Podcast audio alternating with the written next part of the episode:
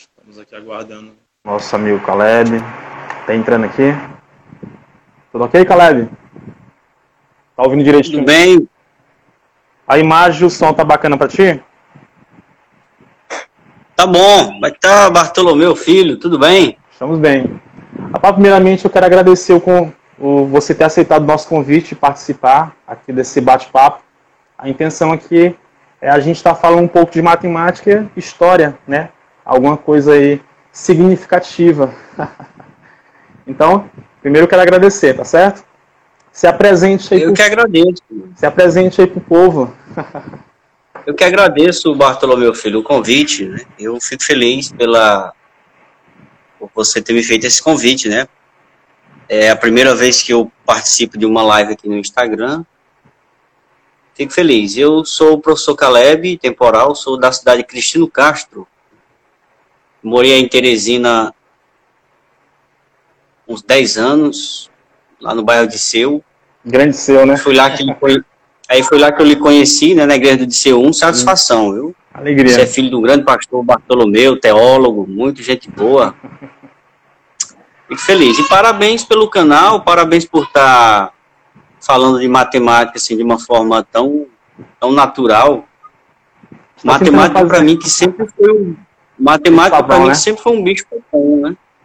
É, a proposta eu, é essa, é, é, trazer, Caleb, mostrar que a matemática ela não é só números, mas ela tem a relação com outras ciências. E, na verdade, ela surge, essas ciências todas surgem da filosofia, né? O homem ele começa a pensar e a partir daí ele começa a, a criar conhecimento e para ter um conhecimento mais pleno de cada área, ele vai fazer uma, uma, uma divisão desse conhecimento e vai aprofundar essa temática, certo? Então, Caleb, é, para início de conversa aqui, primeiro eu quero com, começar aqui nosso diálogo fazendo alguns questionamentos para você, tá certo? Vou fazer algumas perguntas e você responde aí da forma que você achar mais conveniente.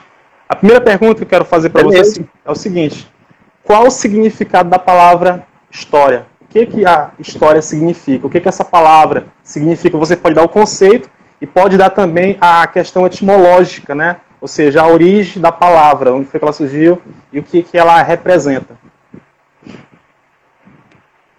Bom, boa pergunta. É, e obrigado a todos que estão ouvindo aí, que entraram na sua, na sua live aí, que acessam o seu canal. Bom, Bartolomeu Filho, olha só. Como muitas palavras da nossa língua portuguesa, a história é mais uma que vem do grego. Isso. Etimologicamente, você falou essa palavra aí, história significa inquérito. Inquérito, né? Ou seja, inquérito. Nós vemos na Grécia Antiga o nascimento dessa ciência humana, digamos assim. Uhum. Nós temos lá na Grécia Antiga os dois primeiros grandes historiadores, né? Heródoto e Tucídides. Eles então, são os pilares. Né? Basicamente, né? isso, né? Como o nascimento dessa ciência do, da investigação, de alguém que foi, a, foi até o local, pesquisou.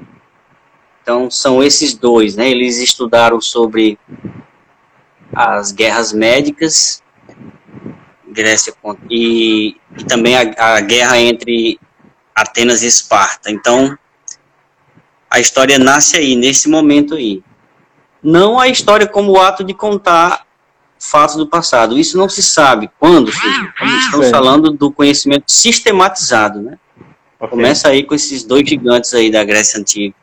Então a gente pode, a gente pode dizer que a história ela é uma ciência que ela investiga, que ela procura, mas esses fatos eles precisam estar documentados para a partir daí a gente ter uma, uma base documentada, é isso, né? Isso. Mas é bom também que a gente entenda que não existe uma verdade absoluta na história. Né? Uhum. O conhecimento está sempre evoluindo. Está né? sempre evoluindo. É, novas pesquisas vão vir, novas luzes sobre determinado assunto. Está é, tá sempre em evolução. Entendi. Então, agora as fontes que você falou aí, isso é muito importante, né? Uhum não só documentos, mas qualquer outra fonte, qualquer outro outra ligação, qualquer outro assim, né? objeto, né? tudo é válido, tudo é fonte histórica. Né? Certo. Então, a história também ela, ela, ela se une com a arqueologia, com outros campos, poder agregar e, no, no caso, digamos assim, fundamentalizar, ou fundamentar melhor ela, né? Trazer mais conhecimento para investigar o caso de uma maneira mais ampla, digamos que seria, seria isso, né? Com certeza, a história dialoga muito com outras ciências humanas. Você falou aí arqueologia, podemos citar a antropologia, a sociologia, a geografia, é, também a economia. Economia. É, o que mais? O jornalismo também, a história dialoga muito com, com o jornalismo. Então, uhum. ela precisa dessas outras ciências humanas, né? O historiador, no momento que ele está pesquisando, ele dialoga muito com essas outras ciências humanas, né? Ciências humanas. A gente é. pode chamar de que a gente pode chamar de ciências irmãs ou primas, aí vai depender do, do, do ponto de vista, né? É, porque assim, eu tenho uma, uma opinião muito sólida e tem muita gente que não entende isso e pensa que eu sou polêmico, mas na verdade não, porque eu falo coisas que ninguém, assim, digamos, teria coragem de falar. Porque assim, quando a gente fala que a, a matemática, por exemplo, é uma ciência exata, ela é uma ciência exata em relação às outras ciências, porque ela não é uma ciência 100% exata, certo? Ela tem alguns, a, alguma certa exatidão, mas isso não quer me dizer que ela é 100% categórica em todos os momentos que ela é exata. Mas comparando com as outras ciências, ela torna-se mais exata, então ela é batizada a partir desse momento como, como ciência exata. E também como a própria filosofia, ela, ela vem né, lá da, da, dos gregos e significa literalmente a arte de, de pensar, de entender, de conseguir compreender, certo? Então, aí a gente tem essa, essa mesma fonte. A gente nasce a partir do mesmo local geográfico, digamos assim. Conexão aqui tá, tá fraca, vamos esperar aqui conectar de novo.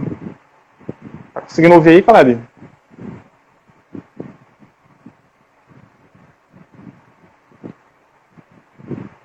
Vamos ver aqui se o Caleb aparece aqui novamente. A conexão dele está um pouco fraca.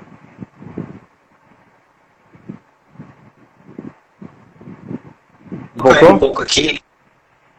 Conseguiu voltar? Bom, você falou, você falou em filosofia, foi isso?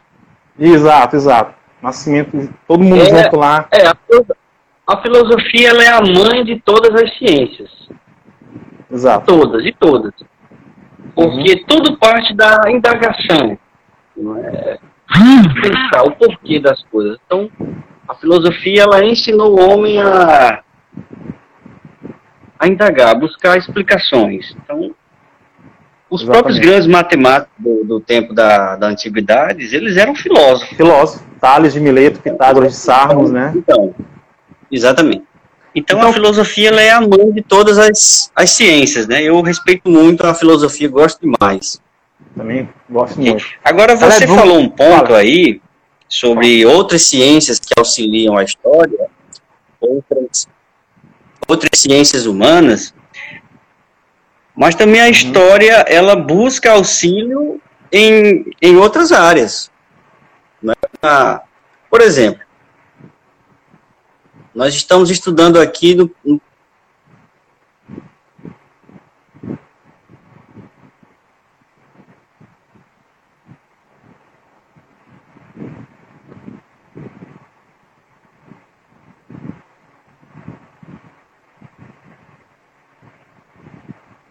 Caleb, eu não estou conseguindo te escutar direito, não. A conexão. O sinal parece que aqui está.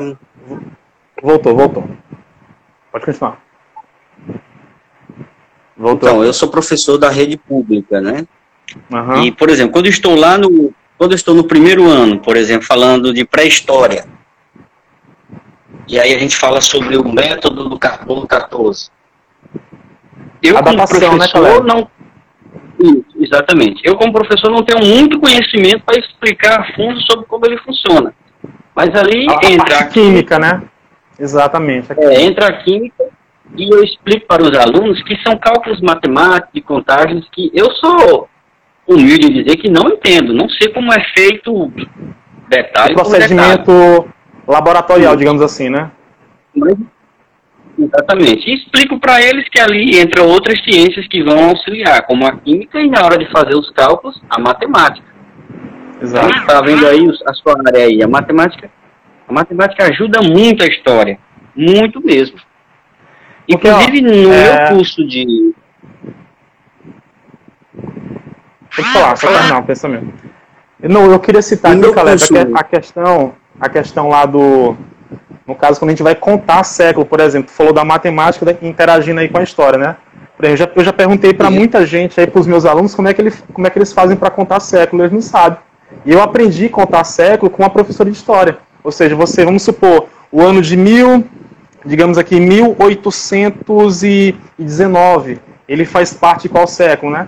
A gente elimina os dois últimos algarismos e soma uma unidade. No caso, a gente está falando do século XIX. Agora tem uma exceção. Quando o ano termina em dois zeros, a gente elimina esses dois últimos algarismos e não soma nenhuma unidade. Vamos supor se fosse o, mil, o ano de 1800, ele faz parte qual século? Do século XVIII, né? Então a gente vê aí coisas extremamente triviais, mas são importantes aí é, dentro da história. Ou seja, a contagem de século, a contagem de passagem de tempo, é uma contagem extremamente importante dentro da história, porque a história ela, ela, ela também divide isso em períodos, e esses períodos são classificados de acordo com um fato importante, a partir daí ela começar a articular ou a questionar outras coisas. Até porque existe uma polêmica em relação à divisão histórica né, dos fatos, a divisão, a, a divisão, divisão, digamos assim, clássica. Alguns historiadores vão dar lá pré-história, antes da escrita, pós-escrita tal. Já tem outras classificações que ela não entra, então eu não sei qual é o critério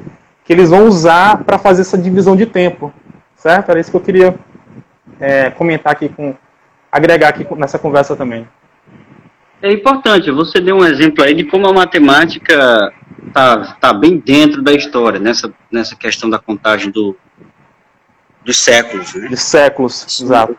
É fundamental. E quer ver um outro exemplo? Quer ver um outro exemplo? O que mais a gente vê nos livros de história? Estatística. Estatística.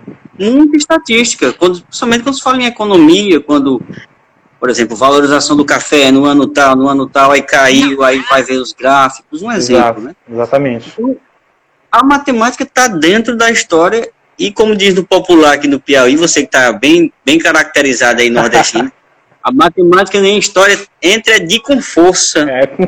na história. É verdade. Galera, vamos para a nossa segunda... A estatística é presente. Inclusive, eu paguei uma disciplina estatística no curso de História. Né?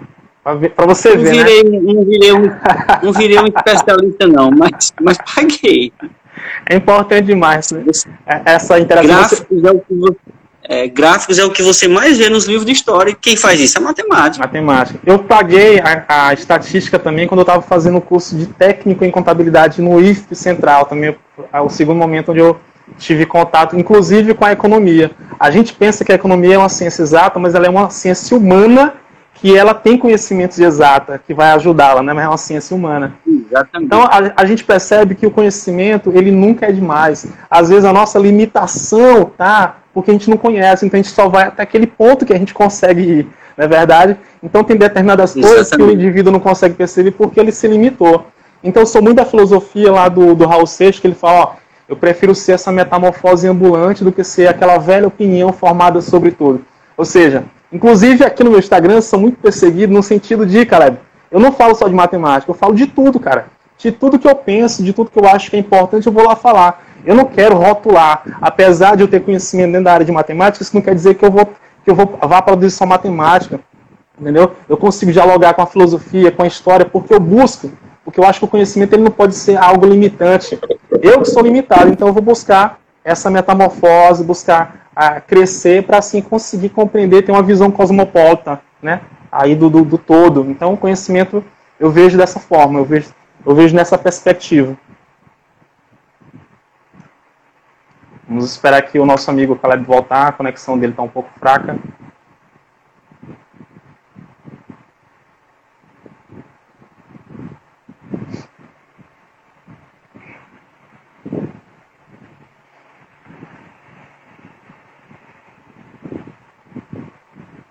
Voltou?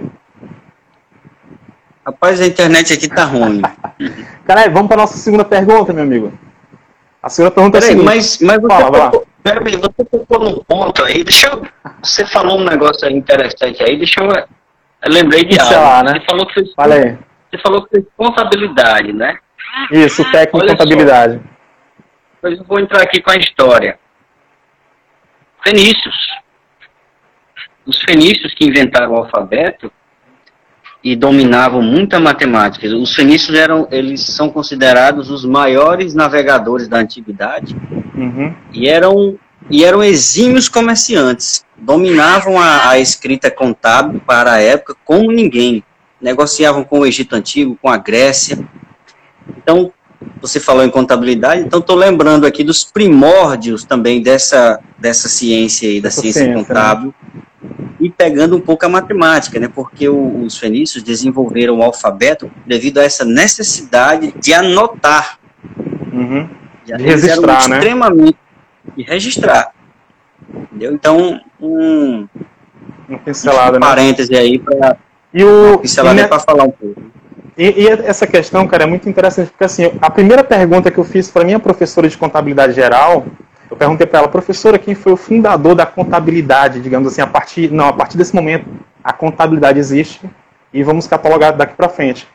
E eu tinha estudado, tinha pesquisado que tinha sido Leonardo de Pisa.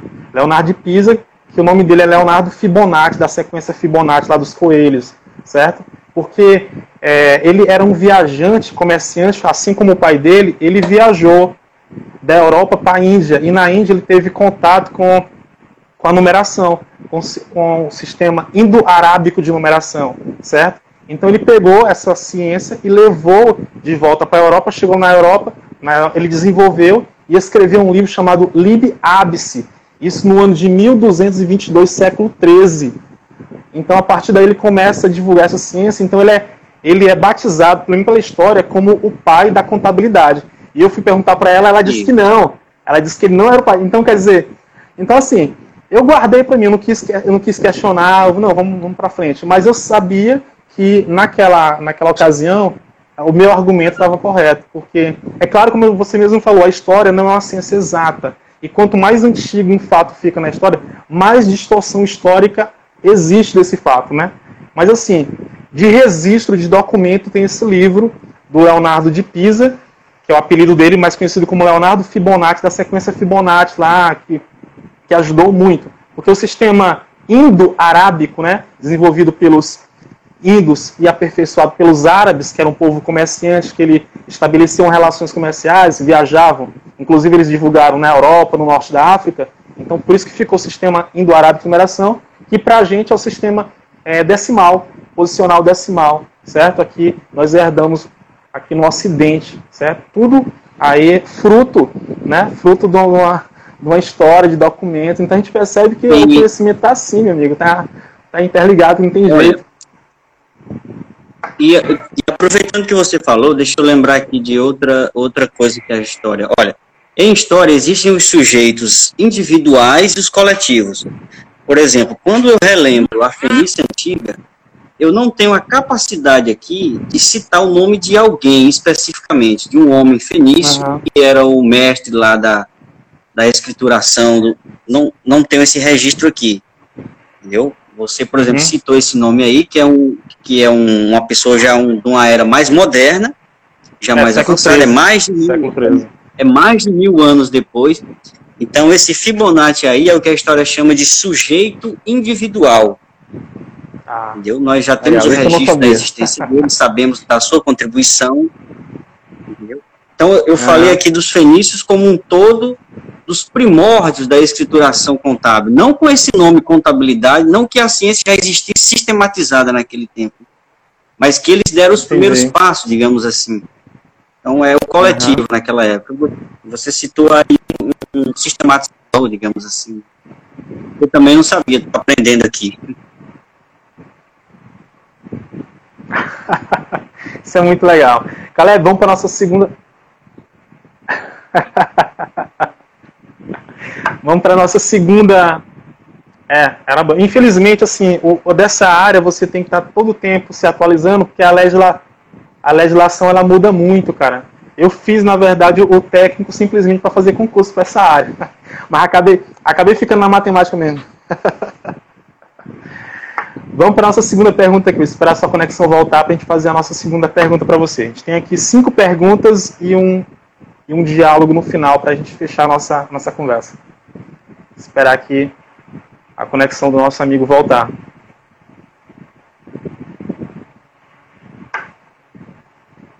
Voltou? Tudo certo?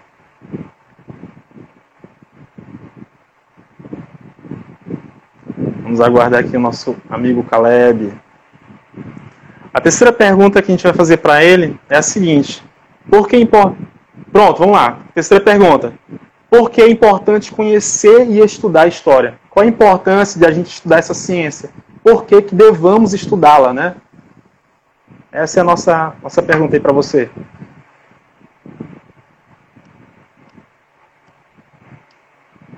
Certo, a conexão está fraca, mas eu entendi. Você perguntou por que devemos estudar história? É, e qual a importância de se estudar história? Tá certo. Olha, Bartolomeu Filho, primeiramente, eu diria, se você fizesse essa pergunta no aluno de sexto ano, muitos responderiam assim, para saber o passado. Para saber o passado. Essa seria uma... É. Mas temos um complemento, né? Saber uhum. o passado e entender o presente, o momento atual. Se situar, ter identidade. Você vai compreender a sua situação atual, a história do seu povo, para chegar a entender o momento aqui. É aquela história que alguém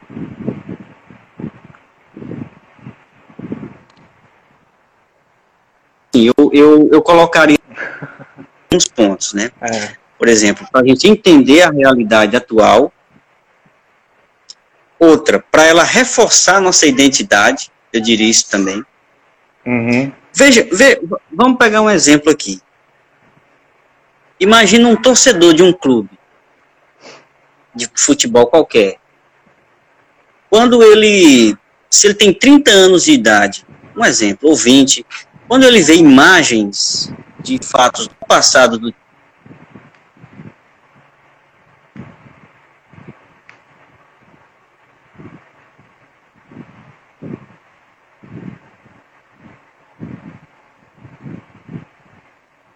tendo aqui alguns problemas de conexão aqui com a internet do nosso amigo. Deixa eu voltar aqui para a gente poder entender a argumentação dele.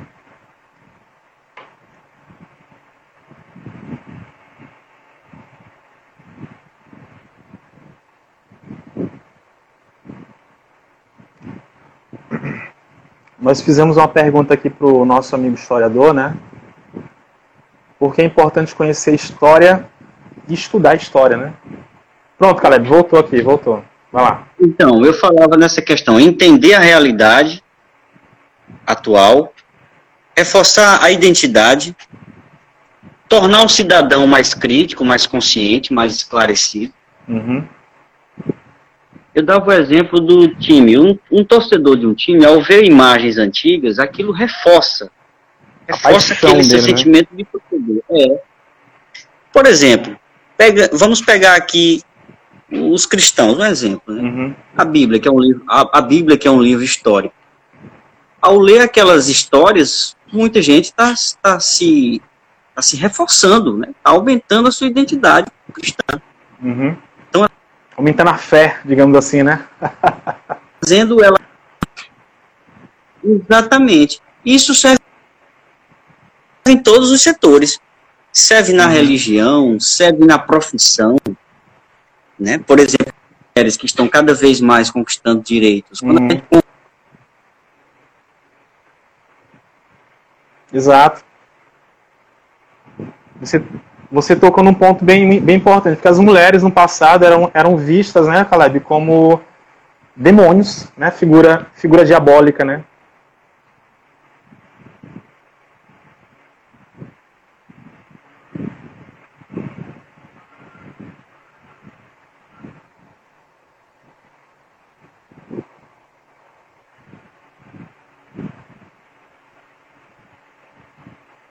Deixa eu voltar aqui um pouco. Tá conseguindo escutar aí, Caleb? Ou não?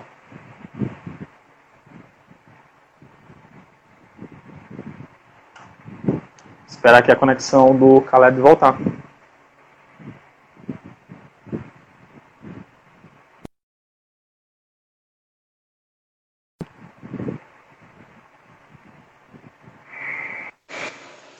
A conexão do Caleb aqui caiu, gente. Eu vou tentar retornar aqui com ele para ver se a gente consegue finalizar o nosso diálogo, né? A gente está falando aqui sobre a importância da história e da matemática, a conexão que existe entre a, essas duas ciências, né? As duas surgiram da Grécia, né, com os gregos, da filosofia, são da filosofia.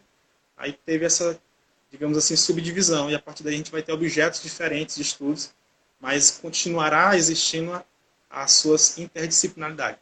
Então vamos ver se, ele, se a gente consegue retornar aqui a ligação com o Caleb para a gente finalizar as nossas perguntas e adentrar um tema que é a revolta do quebra-quilos, que tem tudo a ver com o sistema métrico decimal, tá?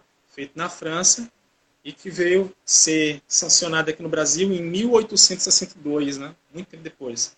Inclusive aí foi, provocou até uma revolta. Vamos ver aqui se a gente consegue encontrar o Caleb aqui novamente, ver se eu consigo chamar ele aqui.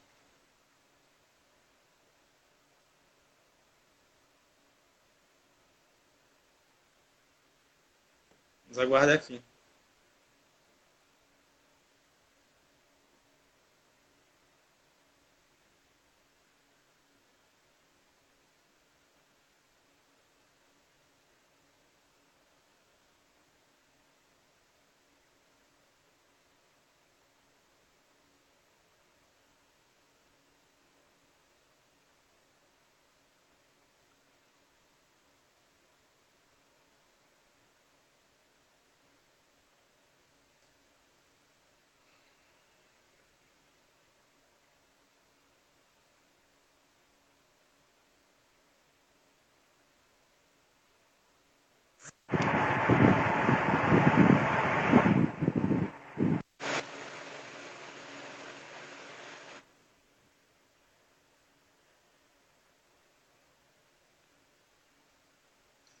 Tentando reconectar o Caleb aqui novamente. A gente continuar o nosso, nosso diálogo.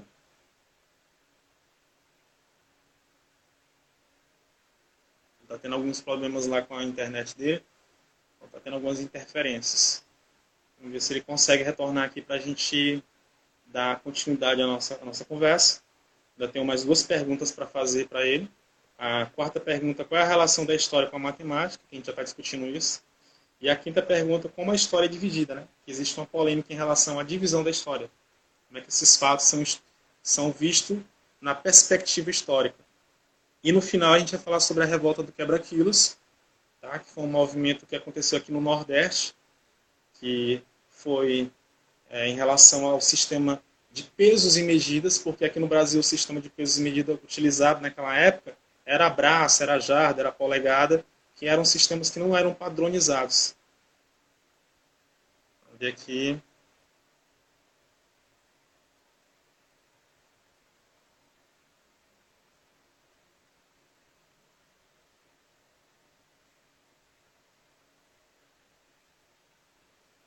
ver se o Caleb consegue retornar aqui. Então, como eu estava falando, esse sistema foi implantado aqui no Brasil, né? foi criado na França, e aqui no Brasil, depois de muita revolta, porque toda novidade ela é vista com os maus olhos. Então, em 1800 e 1862, já no século XIX, no dia 26 de junho de 1880, 1862, foi implantado o sistema métrico e decimal, o sistema de pesos e medidas aqui. E esse movimento da revolta do quebra-quilos recebe esse nome porque em alguns locais, como na Paraíba, é, os feirantes não aceitavam, não aceitavam a utilização desses novos sistemas de pesos e medidas, porque na concepção deles, eles achavam que estavam sendo enganados. Então, eles pegavam essas novas medidas e quebravam, né? quebravam as balanças e tal. E essa, essa, esse movimento foi liderado na Bahia pelo rapaz chamado João Vieira, que era um vendedor de rapadura. Né? Então, a gente vê que existe uma importância muito grande a gente conhecer a história para ter uma identificação cultural, um embasamento de espaço e de tempo. E era essa temática que eu queria finalizar lá com o Caleb, que ele está tendo problema com a conexão dele. Então, ainda falando sobre o sistema é, de pesos e medidas aí, em relação ao movimento chamado como Revolta do Quebra-Quilos, ainda tinha uma, uma grande, ainda tinha um outro empecilho, né? Porque é esse sistema ele precisava ser alugado, né? Eram 320 reais que era alugado pela na Câmara Municipal. Então esse movimento aconteceu em todo o Nordeste. A gente está falando aqui do, do Piauí, da Paraíba, do Rio Grande do Norte. E para os revoltosos que eram contra a, a implantação do, do, novo sistema de pesos e medidas, tinha o colete de couro, né, um colete que era colocado no seu corpo. Depois esse colete era molhado e quando ele secava ele começava a, a machucar a pele dos revoltosos. Então a lei, a lei que a gente está falando aqui é a lei de 1862, a lei de número 1157, certo? Então, a implantação desse sistema método decimal foi no ano. Esse sistema foi feito na França em 1790, Revolução Francesa, e foi implantado no Brasil em 1862, né? E teve essa revolta toda. Mas, de fato, só aconteceu a implantação desse sistema depois do pedido de Batista de Oliveira, em 1859. Então, em 1860, e quando deu em 1862, de fato, o sistema foi implantado no Brasil. Ou seja, todo mundo deveria usar esse novo sistema de peso e medida. Uma curiosidade em relação a, a medida de distância, por exemplo, né, que a unidade padrão é o metro, múltiplas são chamadas quilômetro, hectômetro, decâmetro, e esse submúltiplo é 5 centímetros milímetro, as múltiplas são é, medidas derivadas do grego, né? derivada grega. E as submúltiplas são medidas derivadas latinas. Então, opa. E aí, Caleb? Vamos ver se dá certo aqui para a gente concluir a nossa conversa. Estamos chamando aqui de novo, Caleb.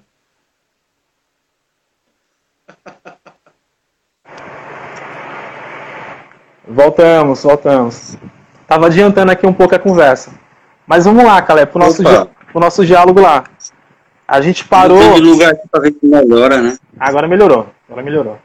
A gente estava na nossa terceira pergunta, né? Por que, que é importante conhecer a história e estudá-la? E você estava respondendo essa pergunta aí. Certo, eu falava sobre entender a realidade, conhecer o presente. Eu falava sobre reforçar nossa identidade. Uhum. E também falava em tornar cidadãos mais críticos, mais esclarecidos. Mas também, filho, não tem uma resposta certa. Ex exato, o conhecimento né? histórico, o conhecimento histórico admira por si só. Ele, ele, ele traz admiração e independente do que você almeja, você pode achar a beleza no conhecimento histórico por N Exato. razões. Exato.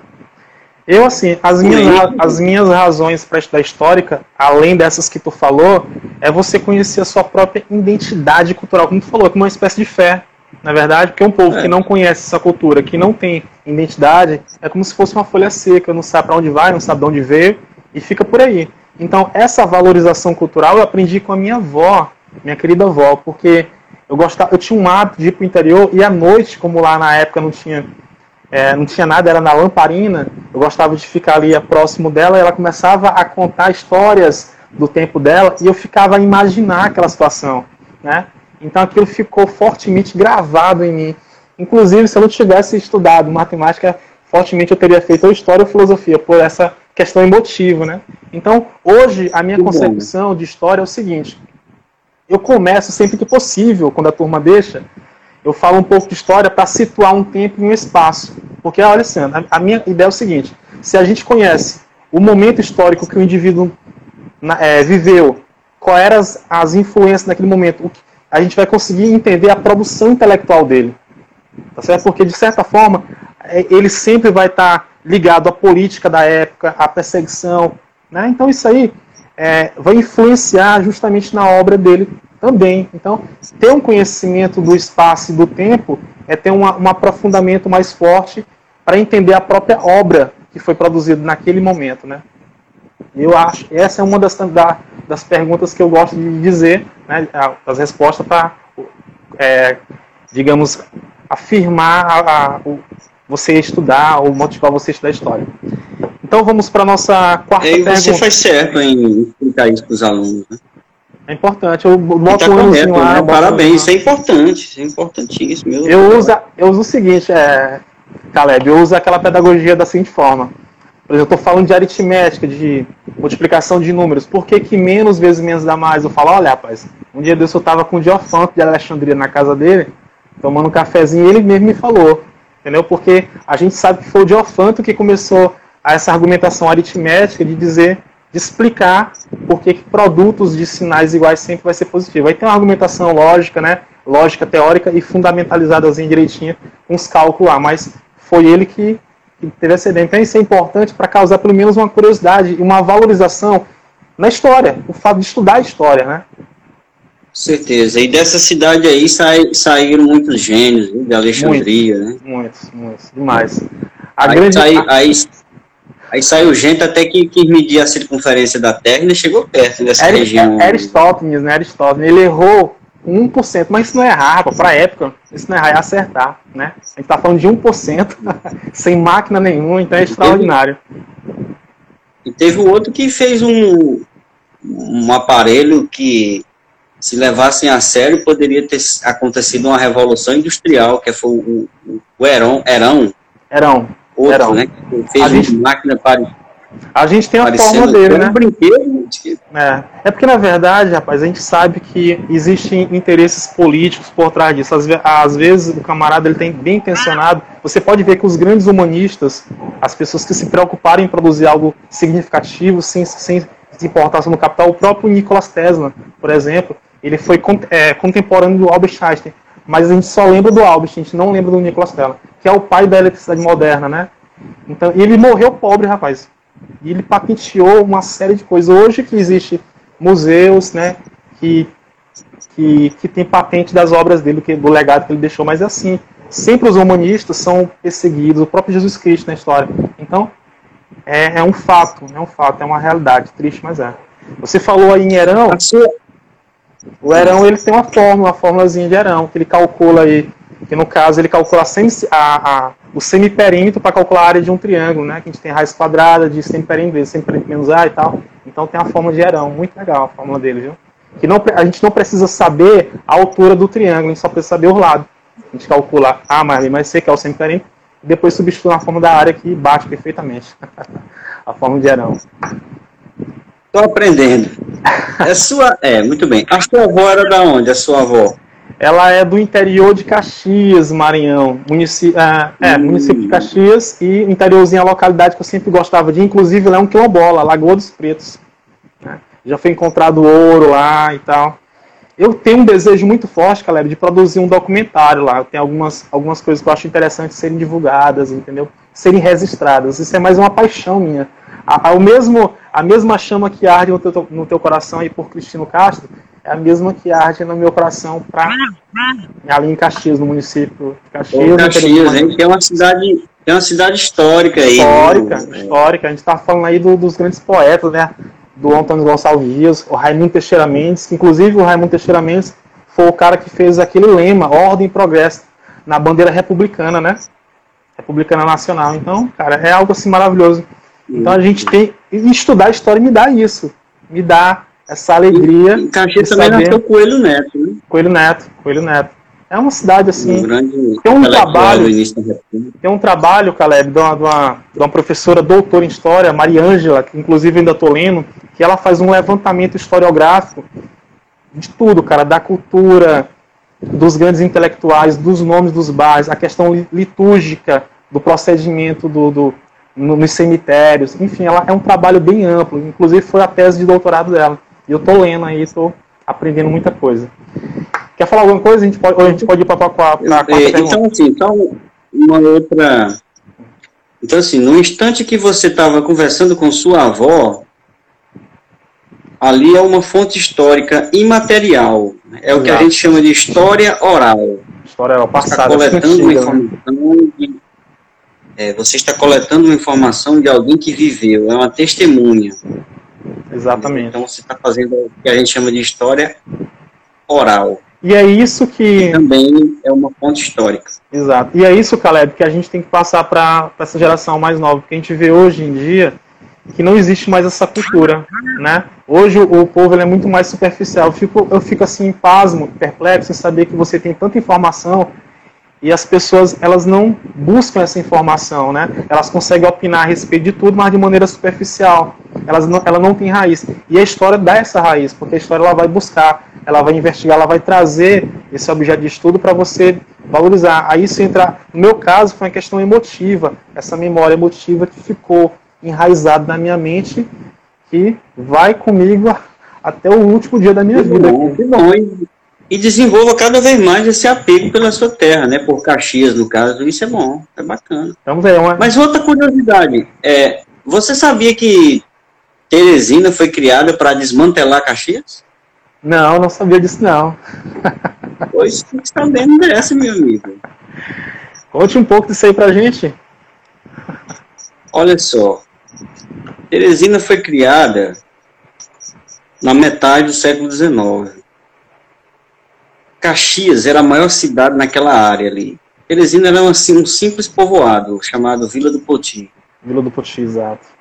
E Caxias era um, um, município, uma cidade muito dinâmica, de uma feira gigantesca. As indústrias eram as grandes indústrias, né?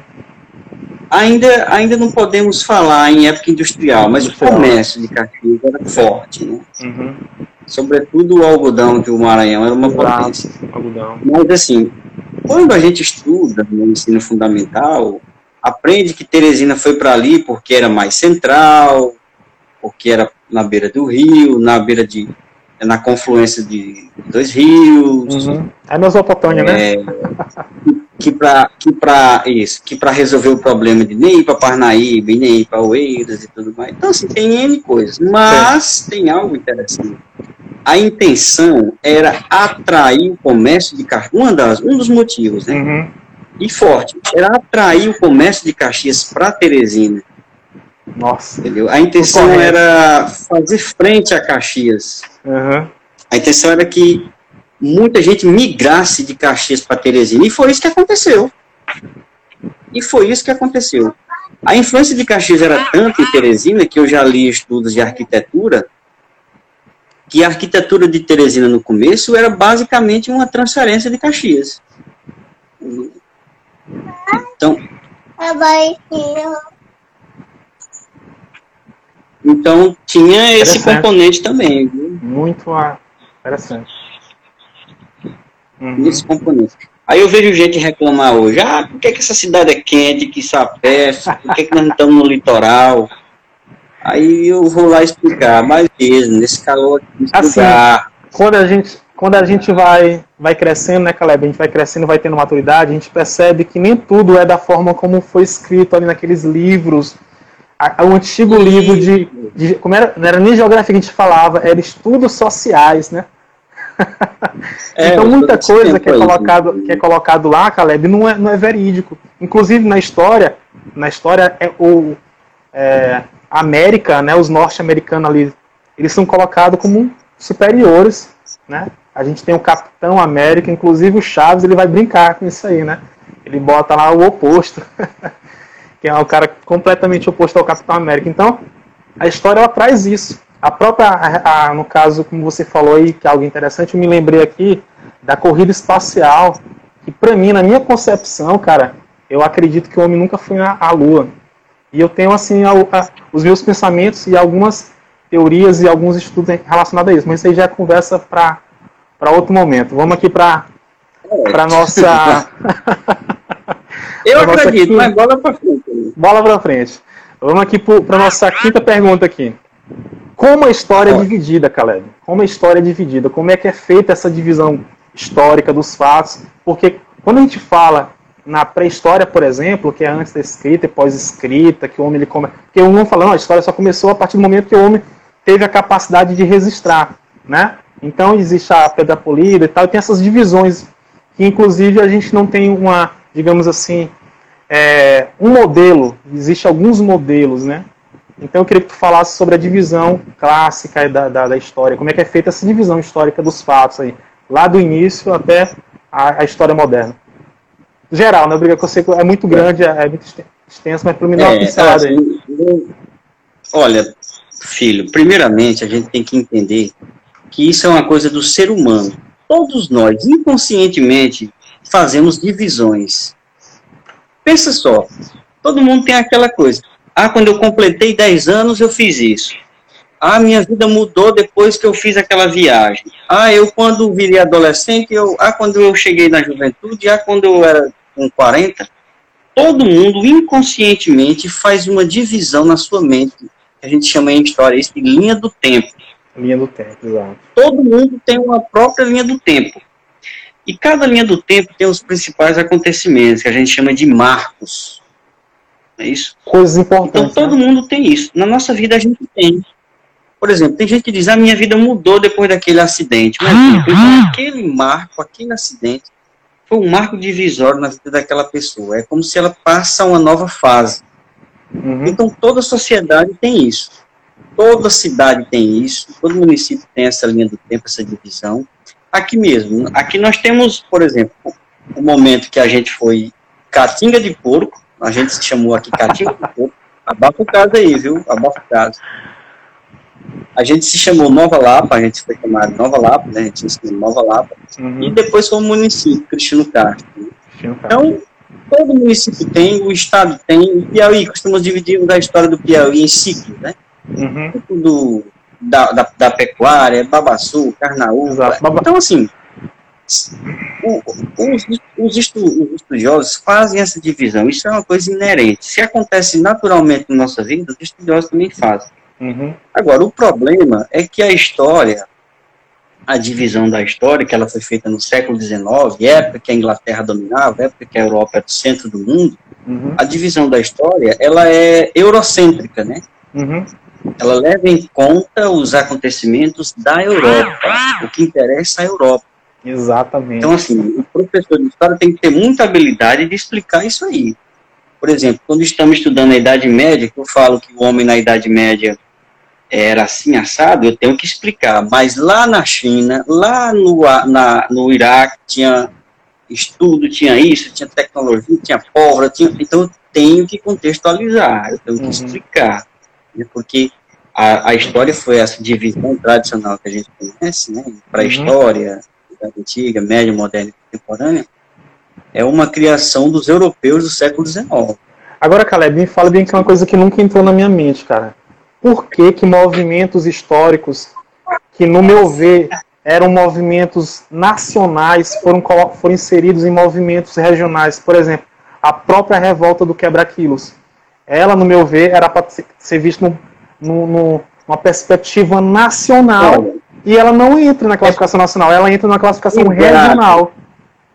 Por que é porque, disso? É, o que, é que acontece? É o seguinte: da mesma forma que os intelectuais europeus dominavam o conhecimento, a nível de Brasil a gente tem também, né? O que acontece no eixo Rio-São Paulo é tido como nacional e muitas vezes acontecimentos, como você falou, é, vira nota de rodapé, vamos dizer assim. Exatamente. Sendo que tem uma relevância grande, né? Então, uhum. é, isso acontece também. Tem um pouco de preconceito aí também. É, Inclusive, eu, eu, eu, eu, faço uma pesquisa, eu estou pesquisando, escrevendo um livro, sobre o empresário que dá nome aqui à minha cidade, Cristino Castro. E eu ainda não terminei esse livro, porque eu quero fazer uma obra monumental, sem exagero, sim, sim. porque eu quero transformar ele a nível nacional. Eu quero mostrar que um homem no Piauí, na década de 30, uhum. estava à frente do seu tempo, a nível até de Brasil. É aquela velha então, conversa, é né? Que fala assim, que o... É como é que diz o adágio popular, santo de casa não roga milagre, né? Porque Entendeu? a gente só valoriza algo fora e às vezes o camarada aqui da nossa terra produz algo que tem é perfeito, que tem conteúdo e não há essa valorização, na é verdade. Então isso aí, esse é o papel do historiador também, digamos assim, trazer isso à tona, discutir isso, mostrar que isso é importante Sim. e deva ser dado o seu devido valor. Não é verdade, Caleb? Exatamente. Por exemplo, é, a gente observa muito em filmes, em guerras, em ver. Aí a gente passa a admirar as Forças Armadas de país tal, de lugar tal.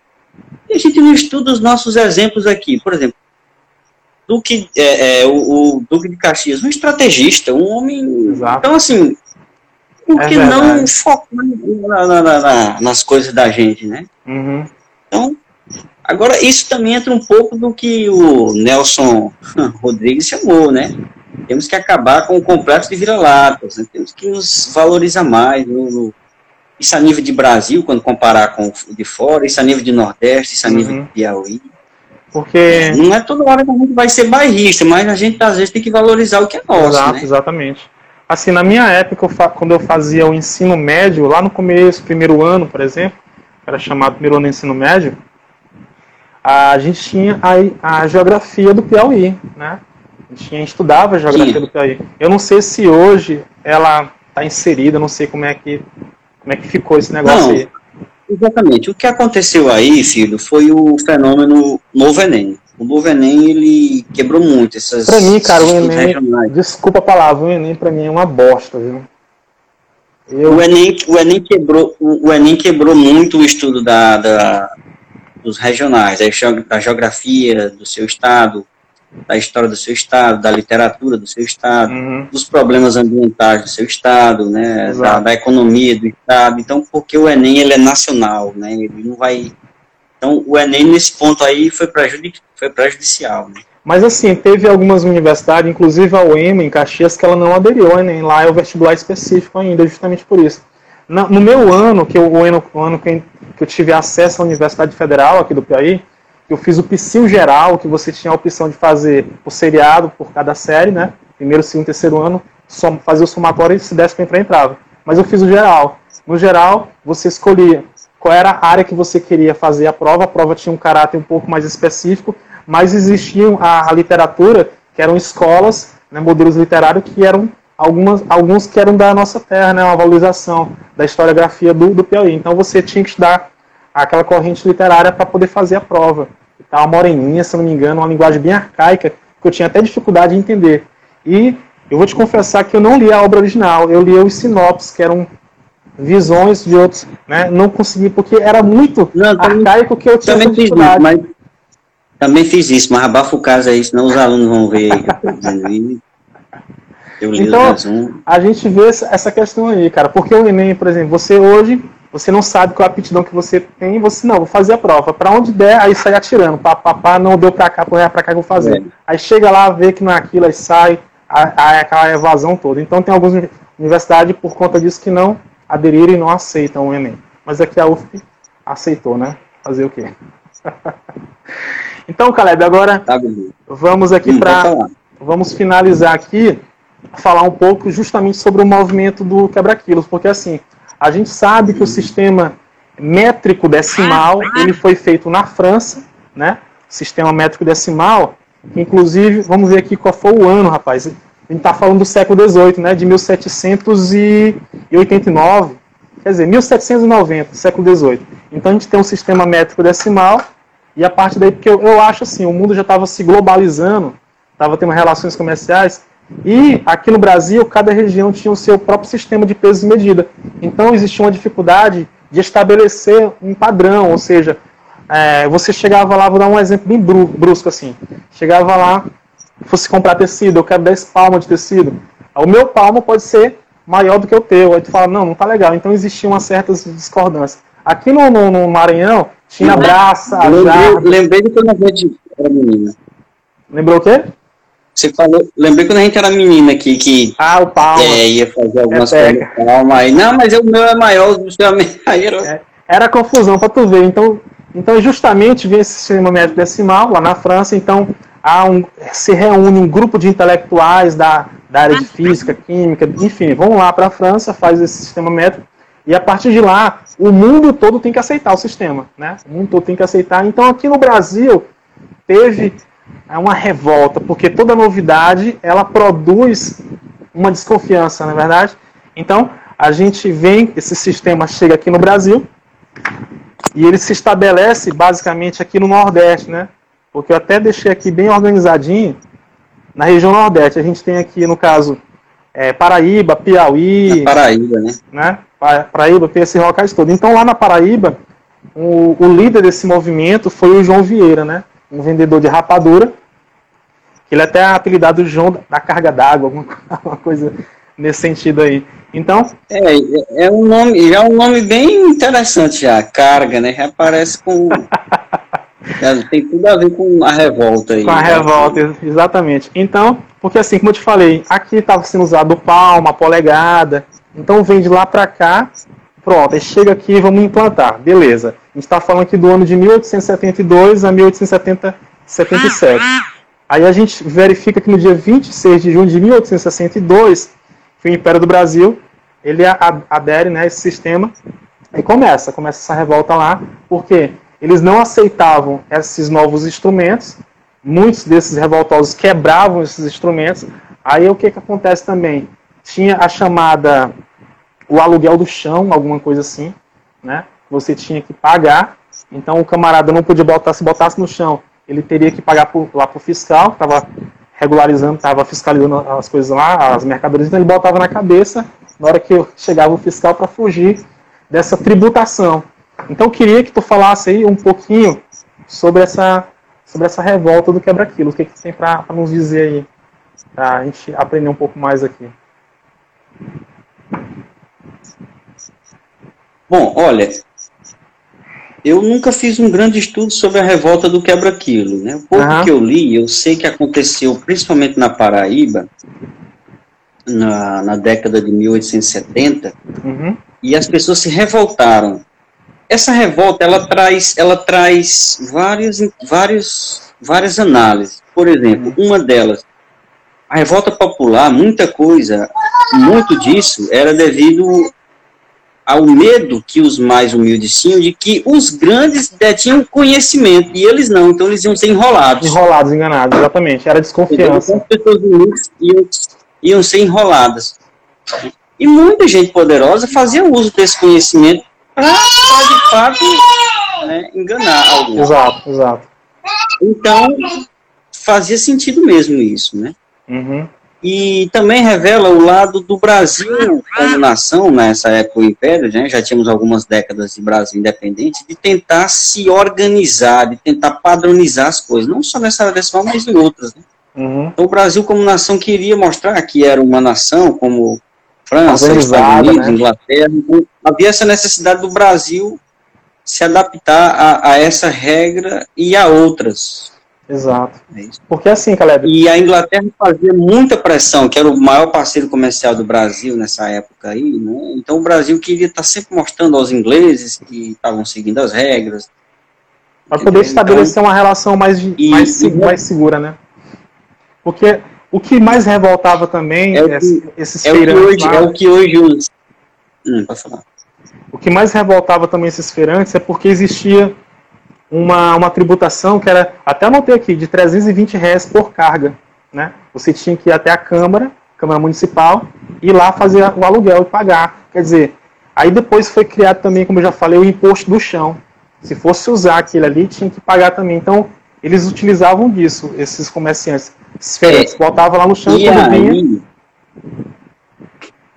Exato. E aí a gente entra num outro ponto que o brasileiro se revolta e não é de hoje, essa questão dessas cargas tributárias, né? Exatamente. Impostos, taxas, tudo. O brasileiro é zangado com tudo isso há muito tempo, né? Desde os tempos da Inconfidência Mineira que o brasileiro Exato. se revolta com, com essas coisas. Então, essa revolta aí do, do, do quebra-quilo é mais Caleb, um exemplo da... Caleb, Aqui vai dar, vai dar uma hora, eu só vou salvar e vou voltar novamente para a gente finalizar a nossa conversa, viu? Que já está tá, tá na contagem regressiva aqui. Eu vou finalizar e eu volto novamente e a gente finaliza a nossa conversa. Só um momento aí.